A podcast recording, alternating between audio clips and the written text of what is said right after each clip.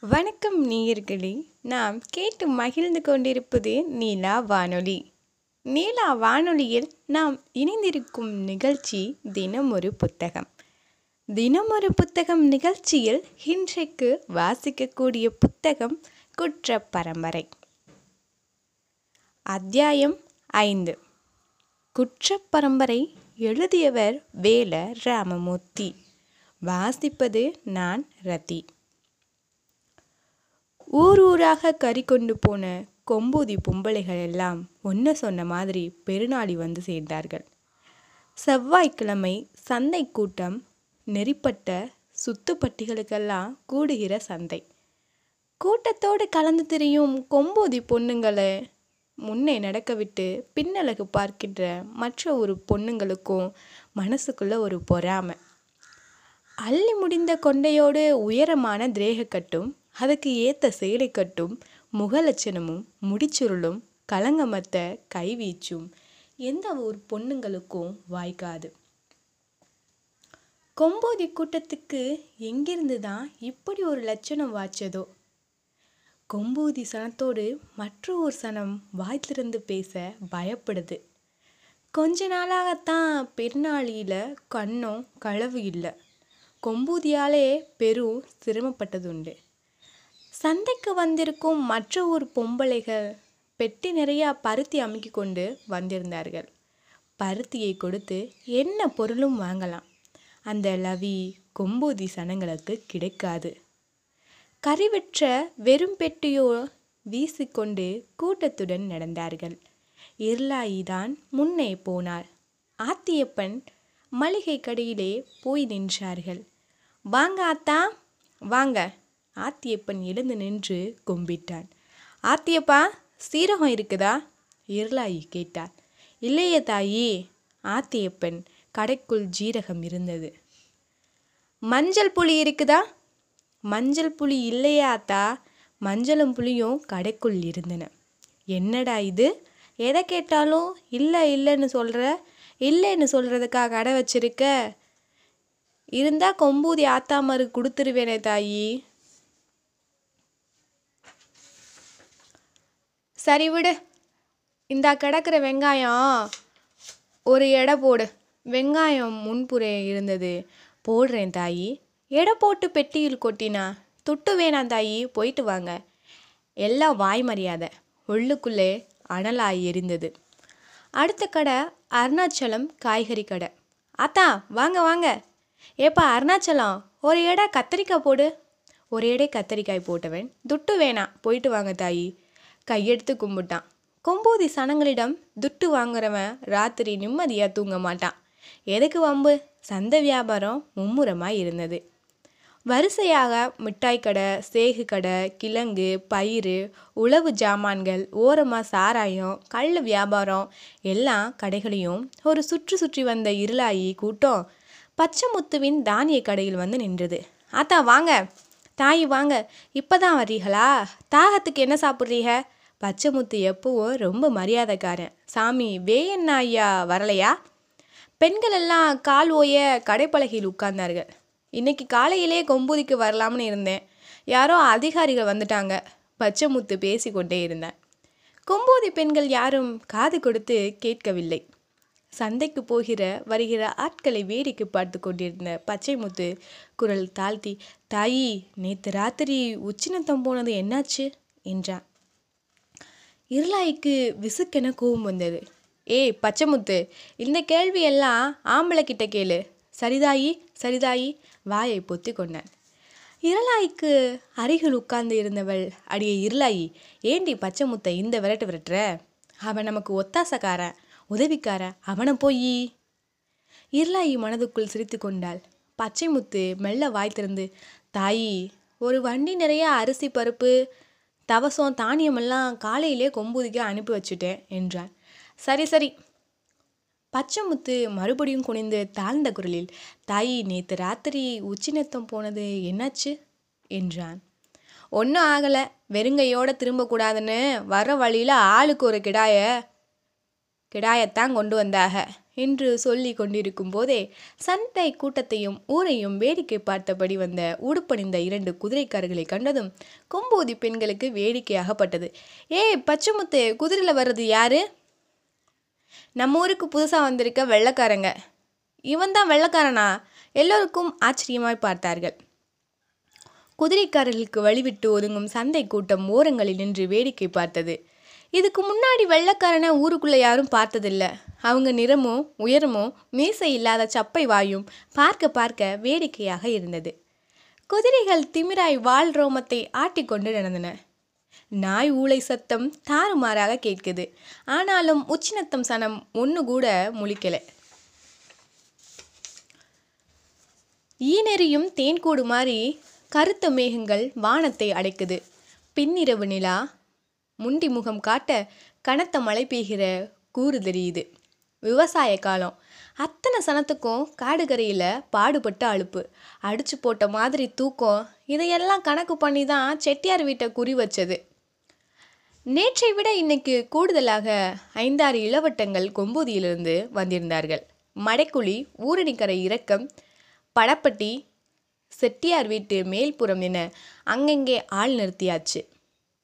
எந்த வழியாக எதிரி வந்தாலும் ஒரு வகை பார்க்கலாம். விசில் சத்தம் கேட்டால் எல்லோரும் படப்பிடிக்கு வந்துடணும். வெள்ளையம்மா கண்டு வந்து சொன்ன லெக்ஸு சரிதான் கை நுழிகிற அளவு கண்ணம் போட்ட பின் ஆட்காட்டி குருவியை கழுவன் பொந்துக்குள்ளே விட்டான். உள்ளே நுழைஞ்ச குருவி சத்தம் போடலை. கை நூலை சுண்டி சுண்டி பார்த்தா குருவி சத்தம் போடலை. கண்ணம் போடுற அறையில் வீட்டு ஆள் இல்லை என்பது உறுதியானது. சுவரோரம் நின்று கொண்டிருந்த வேணாவும் வா வையத்துறைவையும் பார்வையை சுற்றி உருள விட்டு கொண்டிருந்தார்கள்.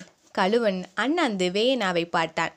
வேயண்ணா தலையசைத்தார். குருவி கால் நூலை கழுவன் மெல்ல வெளியே இழுத்தான். தன் காரியத்தை முடித்துவிட்டு திரும்பிய ஆட்காட்டு குருவி ஓரமாய் நின்று கொண்டது. நரிவேலு குத்து கம்பியை கையில் எடுத்தான். நாய் ஊளை சத்தம் நின்றபாடில்லை. அங்கங்கே பதுங்கி கிடக்கும் இளவட்டங்கள் முழிப்பாயிருந்தார்கள். இன்னைக்கு வெள்ளாயுதமும் வந்திருப்பது எல்லா இளவட்டங்களுக்கும் தெம்பாயிருந்தது. வெள்ளாயுதமும் மூணு இளவட்டங்களும் ஓரணிக்கரை இறக்கத்தில் பதுங்கி கிடந்தார்கள். வெளியே கேட்காத சிரிப்பும் கேலியுமாக உட்கார்ந்திருந்தார்கள். அவர்களுக்கு என்ன? வந்த இடத்துல ஒன்று கட்டி கொண்டு போகணும். இல்லைன்னா வெட்டி போட்டு போகணும். இங்கேயும் கீரைச்சட்டி வெள்ளாயத்தை விடாமல் ஒட்டி கொண்டே இருந்தான். குதிரையையும் மானையையும் கொண்டு வந்த கதையை சொல்லி சிரித்து கொண்டிருந்தான். வெள்ளாயத்தின் நிலவெல்லாம் வஜ்ராயினை சுற்றி கொண்டிருந்தது. நாளைக்கு மானை கொண்டு போய் திரும்ப விட்டுவிடணும் சத்தம் வெளியே கேட்காமல் குத்து கம்பியால் சுவரில் எடுத்து ஒவ்வொரு கல்லாய் உருவி கொண்டிருந்தார்கள். மேகம் நெறிக்கட்டுது. நிலாவை காணும். ஒரு ஆள் நுழையும் அளவு பொந்து போட்டாச்சு. ஊமையன் நரிவேலுவின் தலையை தொட்டு தடவி விட்டார் வேணா நரிவேலு வேட்டியை தார்பாச்சி கட்டினார். பொந்துக்கு நேராக நெடுஞ்சானுக்கிடையாக படுத்தான். மெல்ல ஊர்ந்து ஊர்ந்து உள்ளே போனான். நெஞ்செல்லாம் கள்ளும் முள்ளும் சிராய்த்தன. வானம் இடிக்க கிளம்பி விட்டது கிழக்கே மின்னல் வெட்டுது. நாய் எழுப்ப முடியாத ஊரை மழை எழுப்பிவிடும் போலிருக்கே. வேயண்ணா கெந்தளிப்பாய் நின்று கொண்டிருந்தார். நரிவேலு உள்ளே நுழைந்து விட்டான். வானம் தூறல் போட்டது. பதுங்கி கிடந்த இளவட்டங்கள் பேச்சை ஒடுக்கினார்கள். கழுவன் பொந்தையை பார்த்து கொண்டிருந்தான். வேயண்ணாவும் வையத்துறையும் மேனி நனைய வேல் கம்புகளோடு நின்றார்கள். ஆட்காட்டு குருவி நனைந்ததும் அசையாமல் நின்றது. ஒரு முளை உயர நீளமுள்ள பளபளப்பான தேக்கு மரப்பட்டி ஒன்று வீட்டுக்குள் இருந்தது. பொந்து வழியாக நகர்ந்து நகர்ந்து வெளியே வந்தது. கழுவன் கை அணைவாய் பற்றி மெல்லே வெளியேற்றினான். வேயண்ணா கண் தாழ்த்தி பெட்டியை பார்த்தார். வேயண்ணாவின் சந்தோஷத்தை வையத்துறையின் தோல் உணர்ந்தது. தூறல் போட்டுக்கொண்டிருந்த மழை திடீரென சடசடத்து பெருமழையானது. நரிவேலு ஊர்ந்து வெளியே வந்து சேர்ந்தான். நெஞ்செல்லாம் ரத்தம் கீச்சி இருந்தது கழுவனும் வையத்துறையும் பொந்தை அடைத்தார்கள். கண்ணக்கோள் பாரா கயிறு குத்து கம்பியை சேகரித்தார்கள். ஆட்காட்டி குருவியை கழுவன் தோளில் அமர்த்தினான். பெட்டியை நரிவேலு தலைசுமையாய் ஏற்றி கொண்டான். மழை வலுத்தது நாய் சத்தம் நின்று போனது. பெட்டியோடு நரிவேலுவை ஊடே விட்டு முன்னே வையத்துறையும் கழுவனும் போக பின்னால் வேயண்ணா நடந்தார். செட்டியார் வீட்டு மேல்புறத்தில் படப்பட்டியில் பதுங்கியிருந்த இளவட்டங்களும் மெல்ல கூடி வந்தார்கள். ஊரணிக்கரை இளவட்டங்களுக்கு சோலை வெள்ள வீசி கொண்டிருந்தார். மலையடிக்க மெதுவாக நடந்தார்கள். ஊரை கடக்கும் வரை அவசரப்படக்கூடாது. மடைக்குழி தாண்டணும். முன்னே வையத்துறையும் வில்லாயுதமும் வேல் கம்புகளோடு போனார்கள். எல்லோருக்கும் பின்னால் வே என்ன வந்தார் மலைத்தண்ணீர் எல்லோர் கண்களையும் மறைந்திருக்க ஊர் சாவடி பக்கமிருந்து திமுத்துமென உள்ளூர் ஆட்கள் ஏய் விடாத! கள்ளன் கள்ளன்! உலக்கை ஏற்கலப்பைகளோடு கத்திக்கொண்டே ஓடி வந்தார்கள். முன்னே நாய்கள் பாய்ந்து வந்தன. கொம்பூதி கூட்டம் சுதாரித்தது. வேயண்ணா வையத்துறை வெள்ளாயுதம் மட்டும் நின்று கொண்டார்கள். மற்றவர்கள் நரிவேலுவை கடத்தி கொண்டு ஓடினார்கள். உலக்கை ஏற்கலப்பையோடு ஓடி வந்த உள்ளூர் ஆட்கள் முன்னே வந்த ஒருவனை வையத்துறை வேல்கம்பால் ஒரே வெட்டில் வெளுத்தாட்டினான். வில்லாயுதம் இடுப்பிலிருந்து வளரியை எடுத்து தலைக்கு மேலே சுழற்றி ஒருவனை குறிவைத்து எறிந்தான் மண்டை பிளந்தது. எக்கி பாய்ந்த நாயின் பிளந்த வாய்க்குள் வேயண்ணா வேல்கம்பை செருகினார். கூட்டம் பின்வாங்கியது. நாய்களும் பின்ன கட்டின மழை தண்ணீரோட ரத்தம் ஓடுது மடைக்குழியில் பதுங்கியிருந்த இளவட்டங்களையும் சேர்த்து கொண்டு நரிவேலுவை ஊடே விட்டு சேரும் சகதியும் தெறிக்க மழையில் நனைந்தபடி கொம்பூதி நோக்கி ஓட்டம் எடுத்தார்கள் ஆம்பளைகள்லாம் உச்சினத்துக்கு அனுப்பிவிட்டு கூலாணி கிழவி கூட ஒரு கோழி தூக்கம் போட்டு விட்டாள் வெள்ளையம்மாக்கு பொட்டு தூக்கம் கிடையாது. நோட்டு பா நோட்டம் பார்த்து வந்த சொன்ன இடம் சரியான இடம்தானா? நேற்று மாதிரி இன்றும் குறி தப்பி இருந்தா? நம்ம இனத்துக்கே இழுக்கு. உயிரோட இருக்க நியாயம் இல்லை. அரளிக்காயை அரைத்து குடித்து விட்டு சாக வேண்டியதுதான். வெள்ளையம்மா படுத்த வாக்கில் உரு குலைந்து கொண்டிருந்தாள். ஓலை தடுக்கில் படுத்திருந்த சிட்டு தூக்க கலக்கத்தில் ஏ மச்சான் என்னை குதிரையில் ஏற்றிட்டு போ என்று புலம்பினாள்.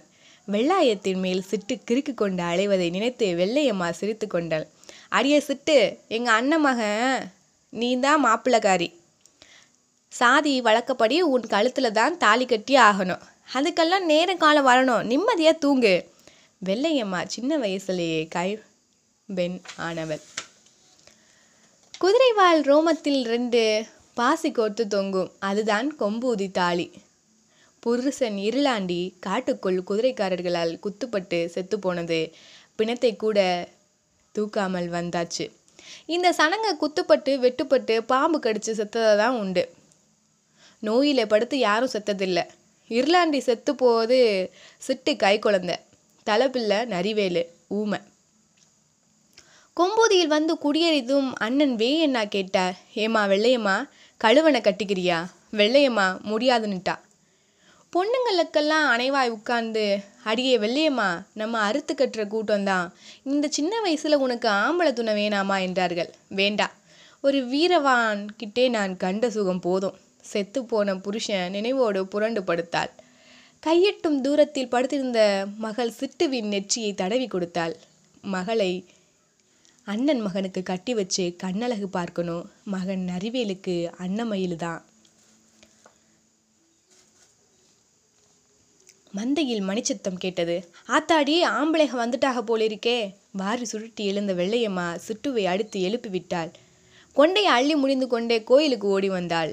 கூட்டத்துக்கு நரிவேலுவின் தலையில் தங்க கவசம் போட்ட வடிவான பெட்டி இருந்தது. கண்டதும் நிம்மதிப்பட்டு போனால் மணிகள் முழங்கின. கூலாணி குலவையிட்டால் வில்லாயுதம் கூட்டத்தை விட்டு நழுவினான். வீட்டை நோக்கி வேகமாக போய் கொண்டிருந்தவன் எதிரே சிட்டு வந்து கொண்டிருந்தாள். சுற்றுமுற்றும் பார்த்தான். ஊரே கோயில் நின்றது. ஓடி போய் வில்லாயத்தை இருக கட்டிப்பிடித்து கழுத்தை கவ்வினாள். சீ சீ கழுத. வில்லாயுதம் தடுமாறி போனான். கன்னம் முதட்டெல்லாம் கழுத்து துளைத்து விட்டாள். மேலும் உன் வில்லாயுதத்துக்கு பெரும்பாடாகி போனது. இன்னைக்கு இது போதும் மச்சான் உதடுகளை துடைத்து கொண்டு கோயிலுக்கு ஓடினார் குலசாமி முன்னால் பெட்டி இறக்கப்பட்டது. வேயனாவுக்கு அருகில் வையத்துறை நின்று கொண்டிருந்தான். கழுவன் சுருள் கம்பியால் பெட்டியை திறந்தான். பெட்டி நிறைய வைர அட்டியல்கள் வைர வளையல்கள் கம்மல் பவள மோதிரங்கள் வடவடமாய் தங்கச் சங்கிலிகள் கால் தண்டைகள். ஒவ்வொரு ஆபரணமாய் கையில் எடுத்து முகம் சுழித்து பார்த்து கொண்டிருந்த கூலாணி இடுப்பு ஒட்டியான ஒன்றை மட்டும் எடுத்து பூசாரியிடம் கொடுத்தார். குலசாமி கழுத்திலே மாட்டு. மற்றதையெல்லாம் உள்ளே போட்டு பெட்டியை மூட போ மூட போனாள். ஒரு சிறுமி கை நுழைத்து ஒற்றை வடம் சங்கிலி ஒன்றை எடுத்து கழுத்தோரம் கொண்டு போனாள். கூலானி சிறுமியின் கையில் ஓங்கி ஒரு போடு போட்டாள். நமக்கெதுக்கு இதெல்லாம்? சங்கிலியை பிடுங்கி பெட்டிக்குள் போட்டு மூடினார் பெருநாளியிலிருந்து கொம்போதி நோக்கி நீண்டு கிடக்கும் பாதையில் வியாபாரி பச்சமுத்து. தோளில் கோணி சாக்கோடு வந்து கொண்டிருந்தான். வீட்டு வாசலில் நின்ற வையத்துறையை வேயன் என அழைத்தார். வையத்துறை உள்ளே வாப்பா. திண்ணையில் கழுகு மட்டும் உட்கார்ந்திருந்தது. வெள்ளாயத்தை காணும். வையத்துறை திண்ணையில் இறக்கி வைத்த நகைப்பெட்டியின் மீது கழுகு ஏறி உட்கார்ந்து கொண்டது. வாசலுக்கு வந்த அங்கம்மா வையத்துறை வா சாப்பிட என்றபடி உள்ளே போனாள். வேணா அங்கம்மாவிடம் வெள்ளாயுதம் பயில எங்க? என்றார். வெள்ளாயுதம் வந்ததும் வராததுமா? குதிரையை அவுத்தான். மானை தூக்கிட்டு போயிட்டான். ஒருவாய் கஞ்சி குடிக்கல. நடுக்கூடத்தில் ரெண்டு தட்டுகளில் சோறை அள்ளி போட்டுக்கொண்டே சொன்னான் அங்கம்மா. அன்னமையில் கொண்டு வந்த செம்பு தண்ணீரை வாங்கி வையத்துறை கால் அலம்பி விட்டு கூடத்துக்குள் வந்தார். பச்சமுத்து கோணி சாக்கோடு ஊரணி கரையேற்றி கொண்டிருந்தான். அரைத்த சந்தனமாய் குழைத்து கிடந்தால் வஜ்ராயின் மானை பறிகொடுத்ததிலிருந்து அன்ன ஆகாரம் இருக்கவில்லை சம்பங்கி ஆற்றை பார்த்த பீடத்தின் மீதிருந்த வீணையின் மேல் வலது கை போர்த்தி உணர்வற்று படுத்திருந்தாள் வெள்ளாயுதம் அறுத்த வீணையின் நரம்பை ஹசார்தினர்தான் முறுக்கி கட்டியிருந்தான். வெள்ளாயுதம் குடிலுக்குள் வந்து போன தடயத்தை மறைக்க ஹசார்தினார் சிரமப்பட வேண்டியதாயிற்று. நாகமுனி எதையும் மோப்பத்தில் கண்டுகொள்வான். அதை முறிக்கவள்ள காட்டு மூலிகையிலே அரைத்து குடில் முழுவதும் தெளித்து விட்டிருந்தான் ஹசார்தினார் குடம் குடமாய் நீர் ஊற்றி கழுவி விட்டிருந்தான். பொழுதெல்லாம் வனம் ஓடி அலைந்து திரும்பிய நாகமுனி குடிலுக்குள் நுழைந்ததும் முகம் சுளிக்க சுக வீணப்பட்டிருக்கும் வஜ்ராயினிக்காக மருந்து அரைப்பது போல் பாவனை செய்து நாகமுனியின் கவனத்தை ஹசார்தினா திசை திருப்பி விட்டிருந்தான். எவ்வளவு கெஞ்சியும் வஜ்ராயினி உண்ண மறுத்தாள். மானை களவு கொடுத்த சோகம் ஒருபுறம் தன் பருவ நரம்புகள் விரல் தீண்டி மீட்டி உணர்ந்து ஹரிய உச்சிக்கு கொண்டு போன அந்த கல்வன் இன்னவன் அறியும் முன் தன்னை வீழ்த்தி விட்டு போனதால் உண்டான காயம் ஒருபுறம் வஜ்ராயின் மனக்கோணல் எதனால் என ஹசரதினாருக்கு தெரியும். குதிரை ஏறி போனவன் முகம் காட்டாமலே போனதுதான் வஜ்ராயின் வளைக்கிறது. பருவம் அப்படி. அவன் திரும்ப வராமல் இருப்பது நல்லது. வந்தால் இலகி போயிருக்கும் வஜ்ராயின் மனது பிசகி போகலாம். கண்ணிமைக்கு கேடு நேருமானால் நாகமுனி நான் நாள் குறிக்காமலேயே எல்லோரையும் கொல்லுவான். ஹசார் தினார் கையூன்றி எழுந்தான். ஒரு குடுவையை எடுத்துக்கொண்டு சம்பங்கி ஆற்றில் நீர் கொண்டு வர படி இறங்கினான். நாவல் மரங்களுக்கு ஊடாக வந்து கொண்டிருந்த வெள்ளாயுதம் குடிலை விட்டு வெகு தூரத்திலே குதிரையை நிறுத்தினான். தோளில் தலை தொங்கி கிடந்த மான் காற்றில் வஜ்ராயனின் வாசனை நுகர்ந்ததும் தலைதொக்கி குடிலை பார்த்தது. நாவல் மரத்தில் குதிரை பிணைத்த வெள்ளாயுதம் தோளில் மானோடு குடிலை நோக்கி மெல்ல நடந்தான். ஹசார் தினார் ஆற்றங்கரை படியிறங்கி போய்க் கொண்டிருந்தான் வெள்ளாயுதம் குடிலின் படியேறினான் அரைபாதி திறந்திருந்த குடிலின் வாசல் வழியே உள்ளே பார்த்தான். சம்பங்கி ஆற்றை பார்த்தவாறு வீணையின் அருகே படுத்திருந்த வஜ்ராயினி சின்னதாய் நெளிந்தாள். வாசல் ஓரம் குத்துக்காலிட்டு இடது கையால் மானை அணைத்தபடி அமர்ந்தவன். ஒரு சிறுகல் உருண்டையை எடுத்து பதற்றத்தோடு வஜ்ராயின் மீது விட்டிருந்தான். கல்குறி தவறி வீணையின் தந்திகளில் பட்டதும் நாதம் தெரித்தது. ஒற்றை புள்ளியில் உயிர் கூடி விருட்டென எழுந்தாள் வஜ்ராயினி. கை அணைவில் இருந்த மானை குடிலுக்குள் தட்டிவிட்டான். துள்ளிப்போன மான் வஜ்ராயினின் கழுத்தோடு முகம் தடவியது. அணைத்து கொண்டவள் வில்லாயத்தை வெளிவாங்காமல் பார்த்தாள். இந்த தீச்சுருளா நேற்று பதறி ஓடியது? இந்த பெருத்த புஜங்களில்லா என் மான் படுத்து வந்தது? தன் முகத்தில் விழும் முடியை ஒதுக்கிவிடும் இந்த விரல்களா? என் நரம்புகளை தீண்டி மீட்டியது. மானை நழுவ விட்டவள் வெளியே ஓடியது. வெள்ளாயத்தின் மூல வேர்கள் இலகின காட்டு நரம்புகள் தளர்ந்தன. குடிலில் பூசி மெழுகிய தரையில் வில்லாயத்தின் விரல்கள் மெல்ல முன்னேறி ஊர்ந்தன. இசைவாய் வஜ்ராயினியேன். கன்னி மேனி வாசலை நோக்கி அசைத்தன.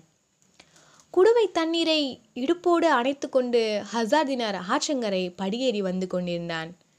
வையத்துறையை வாய்க்கு வாய் புகழ்ந்து கொண்டிருந்தார் வேயண்ணா. ரெண்டு பேருக்கும் கரியையும் சோறையும் அங்கம்மா அள்ளி அள்ளி வைத்தாள். அன்னமையில் ஓரத்தில் நின்று ஐயா பேசுவதை கேட்டுக்கொண்டிருந்தார் நகைப்பெட்டியோடு உச்சநத்தத்தை விட்டு கிளம்புகிற நேரம் ஊரே திரண்டு வந்துருச்சு. பெட்டிக்கு முன்னால் வையத்துறையும் வெள்ளாயுதம் போகிறானுங்க பின்னாலேயே நான் வரேன். திரண்டு வந்தவங்க இருநூறு பேர் நாங்கள் இருபது பேர். கூட்டத்தை கட்டதும் தொழிலுக்கு இழுக்கு வந்துருமோன்னு நான் கூட பதறி போனேன். வையத்துறை சுதாரிச்சு வேல்கம்பாலேயே ஒருத்தைய வெளுத்தாடினான். அப்புறம் வில்லாயுதம் ஒருத்தனை கை வச்சான். கூட்டம் பதறி பின்வாங்கிருச்சு. இந்த தொழிலுக்கு அந்த சுதாரிப்பு தான் வேணும். கழகத்திலே கை முந்தனோ என்றபடி இடது கை வாக்கில் அமர்ந்திருந்த வையத்துறையின் தோளில் தட்டி கொடுத்தார் வேயண்ணா. மானத்தை காப்பாத்திட்டான் வையத்துறை. ஒரு கை சோறை அள்ளினார். அகப்பை நிறைய கறியை அள்ளி அங்கம்மா வையத்துறையின் தட்டில் இட்டாள். போதும் ஆத்தா வாய் நிறைய சோறடு அகப்பையை தடுத்தான் வையத்துறை. சாப்பிடுப்பா மறுபடியும் அகப்பையால் கறியை கோதினாள். கொண்டு வந்த செம்பு தண்ணீரை வையத்துறையின் முன் வைக்க குனிந்த அன்னமையின் கழுத்தில் ஒரு தழும்பு கிடந்தது. ஓநாயின் பல் பதிந்த தழும்பு. அங்கம்மாவுக்கு பழைய நினைவுகள் ஓடியது. கொம்பூதியில் வந்து குடியமர்ந்த நேரம் வீடு வாசல் எதுவும் கிடையாது. ஓலை குடிசையில் போட்டு உட்கார பெரும்பச்சேரி சனங்க தான் உதவினது. கொம்பூதிக்கு வந்த பின் பிறந்தவள் அன்னமயில் வையத்துறை இங்கே தான் கிடப்பான். பெரும்பச்சேரிக்கு போக மாட்டான். அப்பன் திருவேட்டை வந்து இழுத்து கொண்டு போனால்தான் உண்டு. வெள்ளாயத்தை பிரியாமல் திரிவான் வையத்துறை. ஒரு நாள் ராத்திரி ஆம்பளைகள் தொழிலுக்கு போயிட்டாங்க. அன்னமையில் ஆறு ஏழு மாத குழந்தை. ஓலை குடிசைக்குள்ளே ஒரு பக்கம் அங்கம்மாவும் பச்சை குழந்தை அன்னமயிலும் படுத்திருக்க. கொஞ்சம் தள்ளி வையத்துறையும் வில்லாயுதமும் படுத்திருந்தாங்க. சாமத்திலேயே ஓலையை விலக்கிவிட்டு உள்ளே நுழைஞ்ச ஒரு ஓநாய் தூங்கி கிடந்த பச்சை மண்ணை கழுத்தில் விடாம கழுத்தை கவ்வி இழுத்து கொண்டது. போகிற போக்கிலே குழந்தை வையத்துறை மேலே உரசவும் முழிச்சுக்கிட்டான். ஓநாயை பார்த்தவன் கத்தலை கதறலை. கை வாக்கிலே கிடந்த வளரி எடுத்து குறிப்பார்த்து ஒரே எரி. பிள்ளையை போட்டு ஓநாய் ஊளையோடு ஓடி போயிருச்சு. அன்னமயிலோடு ஊரை காப்பாத்தினவனும் வையத்துறை தான்.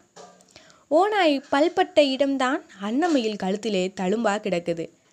கழுத்து தழும்பை தடுவுகிற போதெல்லாம் அன்னமயிலுக்கு பயத்துறை ஞாபகம்தான் வரும். குடிலின் பூசி மெழுகிய தரையில் வில்லாயுதத்தின் விரல்கள் மெல்ல ஊர்ந்து போக இசைவாய் வஜ்ராயினின் தேன் அடைமேனி முன்னே அசைந்தது. இடைவேளி நெருப்பாய் தகித்தது வீணையின் தந்திகளில் காட்சி படந்து இசைத்தது. வீண் வீண் என ஒரு உள்நாதம் சுருதியை உயர்த்தி கொண்டே போனது. சம்பங்கி ஆறு ஒரு ஆரவாரத்துக்கான அமைதி காத்தது. படுக்கையாய் விரிய ஆற்றங்கரை கொடிமலர்கள் போட்டி போட்டன. குடிலின் அஸ்திவாரங்கள் குடிலின் அஸ்திவாரங்கள் பழங்கொண்ட மட்டும் வலுவாய் காலூன்றி நின்றன. இருவருக்கும் இருந்த சின்ன இடைவெளியில் தீ எரிந்தது. பற்றி எரிய திசைகள் மூண்டு கிடந்தன. வஜ்ராயினி மான் வந்துருச்சு. குடுவை தண்ணீரோடு கத்திக்கொண்டே படியேறி ஓடி வந்தான் ஹசார் தினார். கையூன்றி எழுந்த வில்லாயுதம் வெளியேறினார். குடிலின் முற்றத்திலிருந்து தாவி குதித்தவனின் முகத்தை ஹசார்தினார் பார்த்து விட்டான். கேடு நெருங்கிவிட்டது. நெஞ்செல்லாம் பதைப்பதைத்தான் ஹசார்தினார் ஐயா வாசல் பக்கம் அங்கம்மா ஆந்தி பார்த்தாள். கும்பிடுறேன் தாயி பெருநாளி பச்சைமுத்து வந்திருக்கேன். கோணி சாக்கை இடுக்கி இருத்தான் வாப்பா பச்சைமுத்து ஆமா தாயி திண்ணையில் இருந்த பெட்டியும் பெட்டி மேல் இருந்த கழுகையும் பார்த்த பச்சைமுத்துக்கு கையெல்லாம் முணுமுணுத்தது. யார் அவன்? பச்சைமுத்தா ஆமா ஐயா தழனிட்டு உள்ளே பார்த்தான்.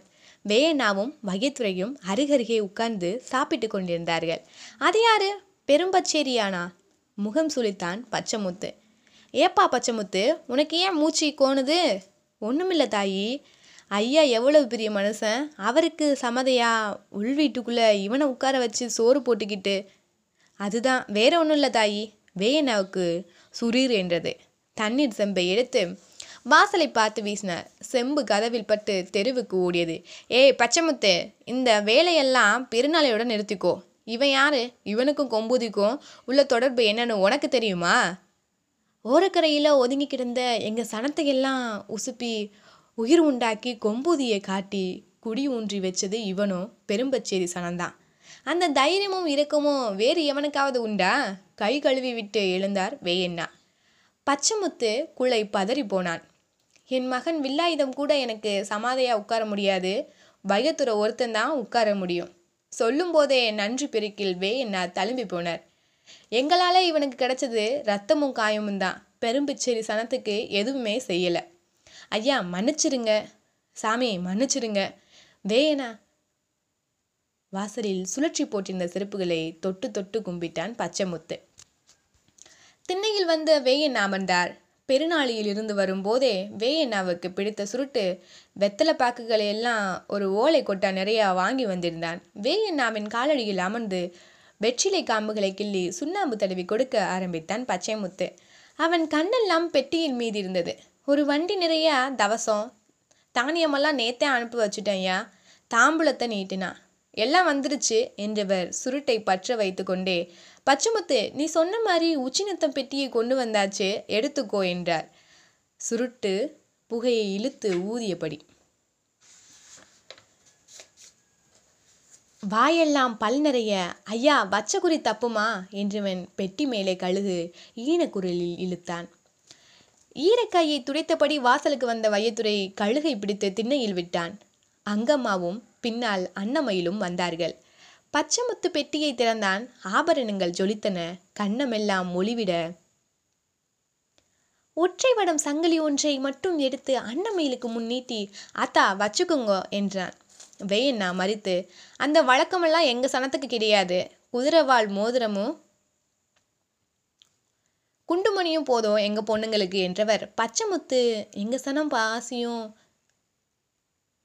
பச்சைமுத்து எங்க சொன்னா பசியாம கஞ்சி கொடுக்கணும். அதுக்கு உண்டானதை அனுப்பி வை. புன்னகையை உள்ளே இழுத்தார். அன்னமயில் ஆத்தாவுக்கு கல்யாணம்னா இதெல்லாம் வேண்டாமா ஐயா. அன்னமயில் ஆத்தாவுக்கு கல்யாணம்னா இதெல்லாம் வேண்டாமா ஐயா. அன்னமயிலுக்கு என் தங்கச்சி மகன் நரிவேலு தான் மாப்பிள்ளை. ரெண்டு வீட்டு வளரியையும் கை மாத்தினால் கல்யாணம் முடிஞ்சது. பச்சைமுத்து சங்கிலியை பெட்டிக்குள் போட்டு மூடினான். அன்னமுயில் கழுத்தை தழும்பை தழுவி கொடுத்தாள். வயதுரை கழுகின் வாயில் விரலை கொடுத்து விளையாடி கொண்டிருந்தான். மூடிய பெட்டியை பச்சைமுத்து கோணி பைக்குள் திணித்தான் கழுத்து வரை சந்தோஷம் கட்டி கிடந்தது. மூணு தலைமுறைக்கு தாங்கும் இந்த நகை. குனிந்து குனிந்து கும்பிடு போட்டான் நான் வரட்டுமா ஐயா? நான் வரட்டுமா தாயி? தலையில் ஏறி கோணி பைக்குள் நகைகள் குலுங்கின. இந்த கோட்டி பையலுக்கு வேல் கம்பியில் விளக்கணையை போட்டு உருவதான் தெரியும். வேற ஒன்றும் தெரியாது. ஊரை கடக்கும் வரை பம்மலாட்டம் போட்டு நடந்து போனான். வனங்களில் மலைகளிலும் அலைந்து திரியும் நாகமணிக்கு மூக்கு வியர்த்தது. தன் குடிலுக்குள் ஒரு அந்நிய ஆடவன் பிரவேசித்து விட்டதை இங்கிருந்து மோப்பத்தில் கண்டுகொண்டான். விழி நெருப்பில் புருவம் கருகியது. காடு குலுங்க கத்தினான். ஹசார் தினார் விழி நெருப்பில் புருவம் கருகியது காடு குலுங்க கத்தினான். ஹசார் தினார். இன்றைக்கு இந்நிகழ்ச்சி முடிவடைகிறது. நாளை உங்களை வந்து சந்திப்பதிலிருந்து விடைபெறுகிறேன். நான் உங்கள் ரத்தி.